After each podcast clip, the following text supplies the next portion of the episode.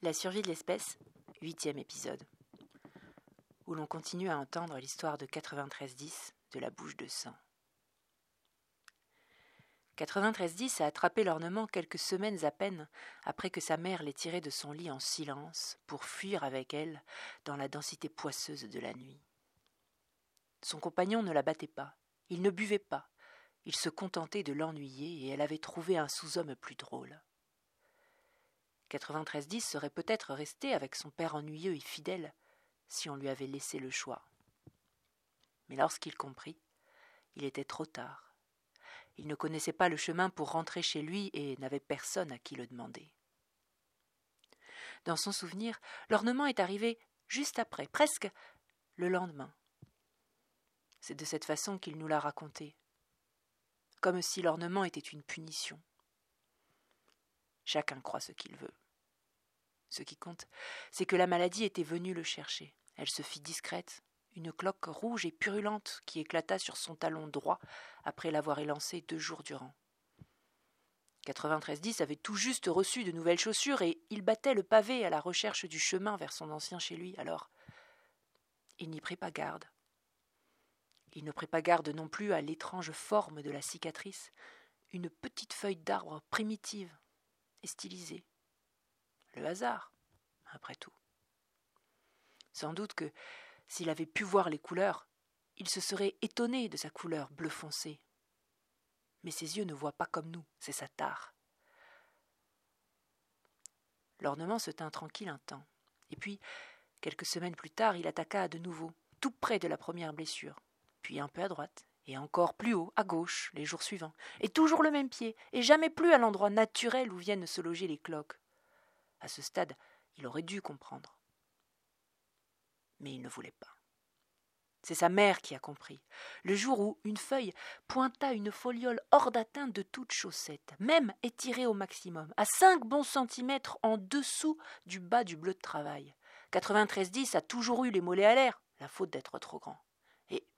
L'acuité maternelle a repéré la cicatrice avant même que les deux jambes de son fils n'aient passé l'entrebâillement de la porte. Elle s'est jetée à ses pieds, elle l'a presque fait trébucher, elle lui a arraché ses chaussettes et ses chaussures et elle a hurlé à la mort recroquevillée en position fétale autour du mollet poilu de son fils interdit. Ils sont restés ainsi, à ce qu'il m'a raconté, elle, larmoyante et égarée, lui, interdit et immobile, indéfiniment, jusqu'à ce qu'une voisine, à l'œil alerte, vienne les séparer. Le lendemain, le chagrin de la mère s'était tari. Et 93-10 n'était plus son fils. Elle l'a rejeté comme les lapines rejettent les petits qu'un autre a touchés. L'ornement l'avait pris. Il n'était plus à elle. Il appartenait à la mort qui lui avait laissé son odeur. Et 93-10 a eu beau faire. Son visage et sa porte restaient fermés. C'est ce qu'il m'a raconté qu'il est devenu, d'un seul coup, ornementé et sans parents. Elle n'a même pas voulu lui dire où son père habitait. Il ne pouvait rien faire. Sa mère avait quitté son père. Il avait quitté son père, sans le vouloir. Mais tout de même. Et sa mère le quittait. Et dans sa langueur adolescente, il se mit à errer d'appartement vide en appartement vide, dormant sur des sommiers sans drap, dans des pièces froides, travaillant à peine quelques heures pour ne pas mourir tout de suite, et puis il arrêta tout à fait. Qui irait s'en soucier Il avait dégoté une chambrette sombre au-dessus d'une courée de famille, dans les combles d'un toit de tuiles rouges, d'où il pouvait voir, sans être vu, les bousculades de la vingtaine d'enfants qui vivaient là. Il n'avait même pas allumé le chauffage, il n'avait pas cherché d'usine, n'avait signalé sa présence à personne. Pourquoi faire? Il mourrait bientôt, non? Il restait immobile, allongeant la tête vers les jeux d'enfants et les bruits de leurs parents, les appels à table, les admonestations, les remontrances, les chansons. Cela le faisait fantasmer. Il avait à peine poussé la porte et posé son chandail sur sa poitrine. Il n'avait plus mangé à sa faim depuis longtemps, alors il entra rapidement dans une forme de transe. D'abord des vertiges incessants, même allongés, puis des voix, ponctué de grands spasmes du ventre comme des coups de surin, la sensation que son corps lourd fondait lentement l'entraînait dans les entrailles du lit et de la maison, sans qu'il ne puisse rien y faire. Dehors, les enfants devenaient des lutins, des abeilles ou des enchanteurs, et l'appelaient de son matricule, trituraient sa barbiche naissante, le taquinaient de mille agaceries, se dandinaient mignonnement hors de sa portée. Et puis sa mère arrivait en grand fracas furieuse, les yeux rouges et fiévreux, pleurant des larmes qui s'évaporaient sitôt passé la paupière. Bientôt chassé par son père, pleurant, larmoyant, rassurant, qui le prenait dans ses bras durs et le gavait de friandises, il pleurait pour de vrai, celui-là, et ses pleurs devenaient un torrent, une vague immense, qui risquait de les emporter tous les deux, et voilà que les petites feuilles, celles de ses mollets, prenaient leur envol. Dans son délire, elles étaient devenues autant de plumes qui se mêlaient au poil de sa cuisse et qui tentaient d'emporter sa jambe loin de lui, et elles tiraient, tiraient, riant toutes entre elles, tandis qu'il se débattait avec sa bouche qui ne voulait plus rien dire, et qu'il se cramponnait à sa jambe. Il ne se souvient plus de grand-chose, ni de l'odeur qui devait être terrible, ni du temps qui s'écoulait sans mesure, seulement d'infimes variations.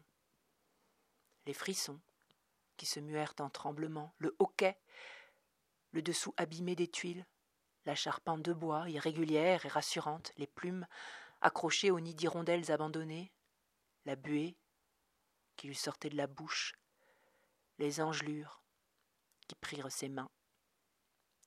Une feuille plume avait poussé sur sa main droite. Il l'avait vue, et il a eu tout juste la force de relever sa manche pour y voir de longues branches d'ornement, entrelacées, moqueuses, qui lui avaient emprisonné la chair et se repaissaient de son corps qui ne se nourrissait plus. Il avait déjà commencé à vomir. Elle n'était plus très loin. Il fut le premier surpris de se réveiller, dans un lit encore, bien fait et chaud, avec la sensation d'un ventre plein et un bleu de travail propre et repassé qui l'attendait sur une chaise.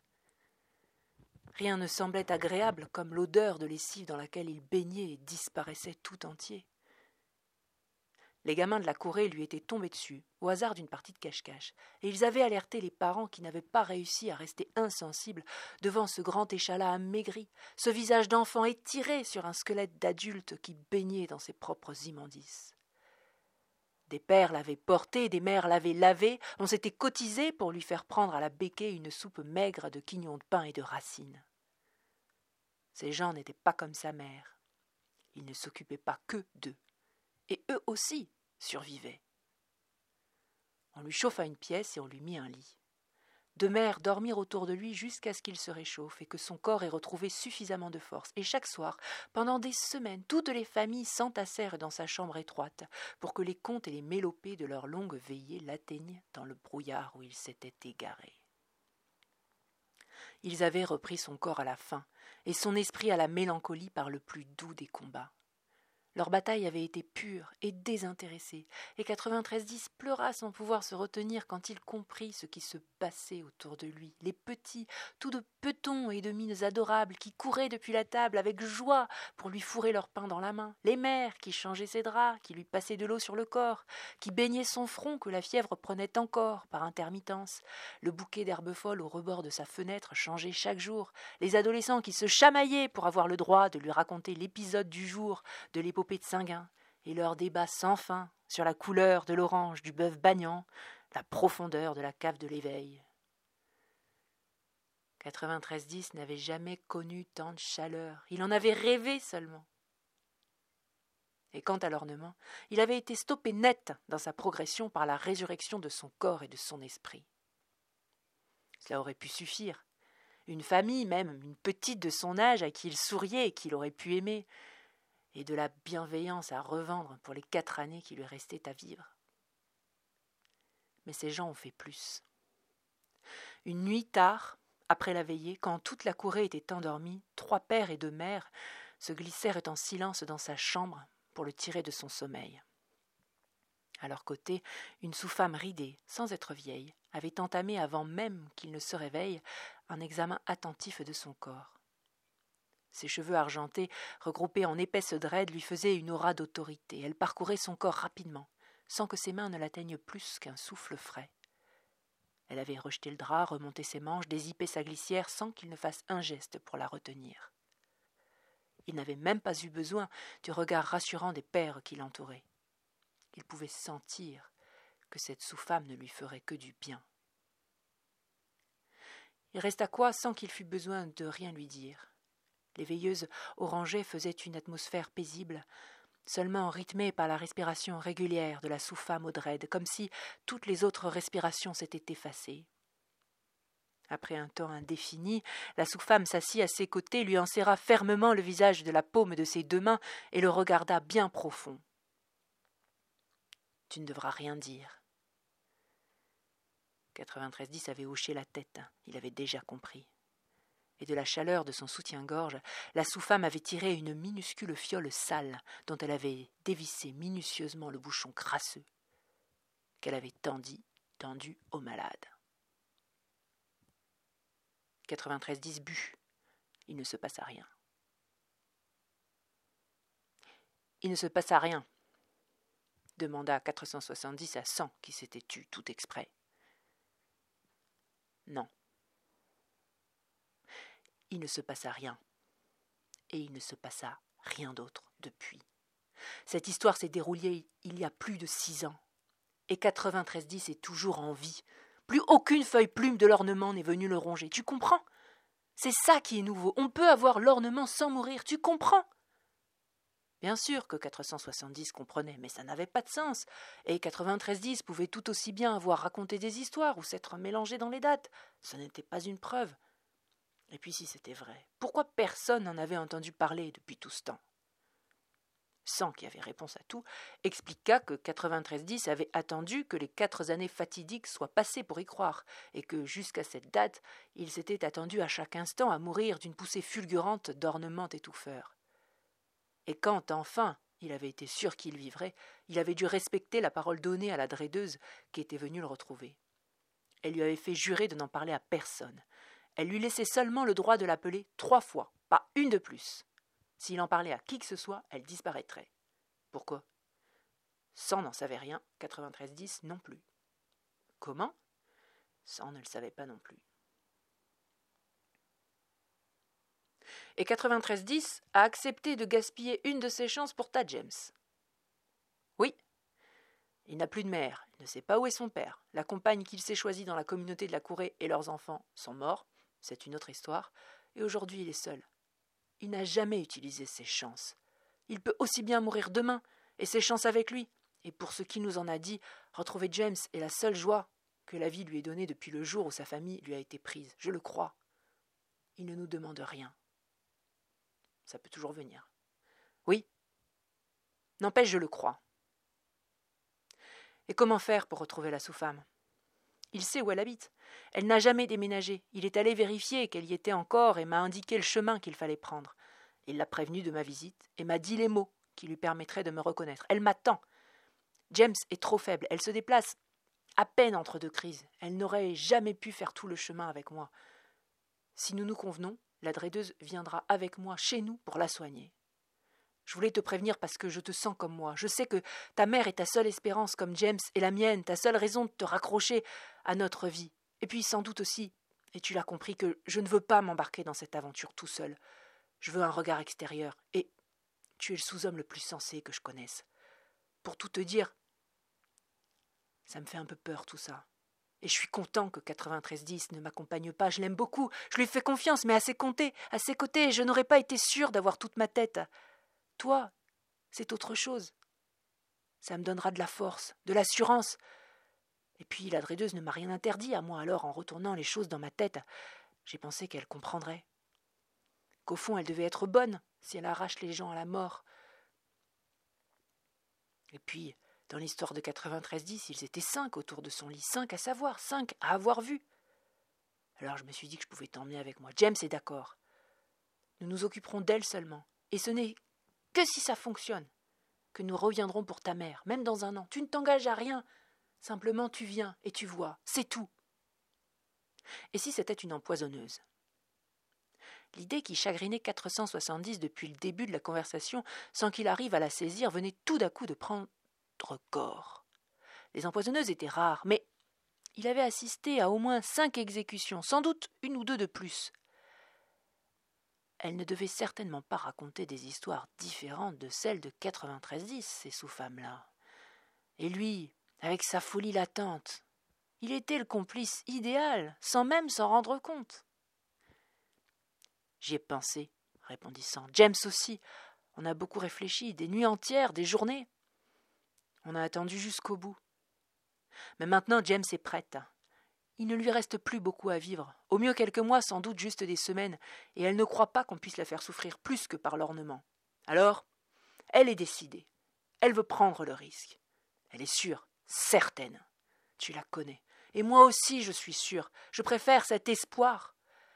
Et puis même, ce ne sont pas tes affaires. Nous le ferons quoi qu'il arrive, avec ou sans toi. La seule question qui te regarde, c'est de savoir si, oui ou non, tu viendras avec moi.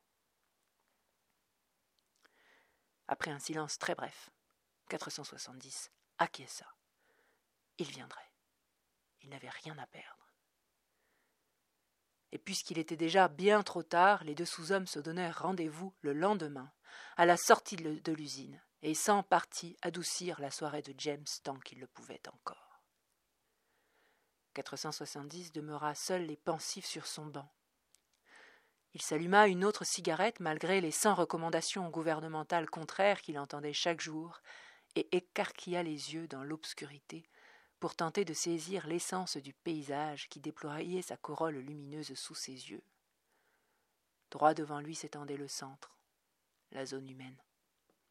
Du promontoire où il se trouvait, il pouvait distinguer une structure parfaitement ronde, comme tirée au compas. Le centre tout entier était régulièrement éclairé, respirait l'ordre et la propreté, comme l'exact opposé de la subhumanité et de son fouillis irrégulier, qui étalait ses boyaux enchevêtrés, ses immeubles mal éclairés, aux lumières toutes différentes, sonores, puants, trop sombres. Ça ne voulait pas dire grand-chose. Sans doute que de l'autre côté, on ne distinguait pas bien la crasse de ce côté-ci. Entre les deux, un immense terrain complètement vide, la frontière nue que seuls les hommes franchissaient. Les sous-hommes n'avaient jamais rien à faire de l'autre côté. La frontière était simplement plantée d'une herbe ondoyante, ondulant sous les assauts du vent. À l'autre extrême de la subhumanité, le rideau de fumée des usines et des fours crématoires bouchait l'horizon et l'empêchait de voir plus loin. On lui avait bien dit qu'ailleurs c'était la même chose qu'ici, mais il ne l'avait jamais vu. C'est la fin de cet épisode et je vous remercie de m'avoir écouté. À la semaine prochaine.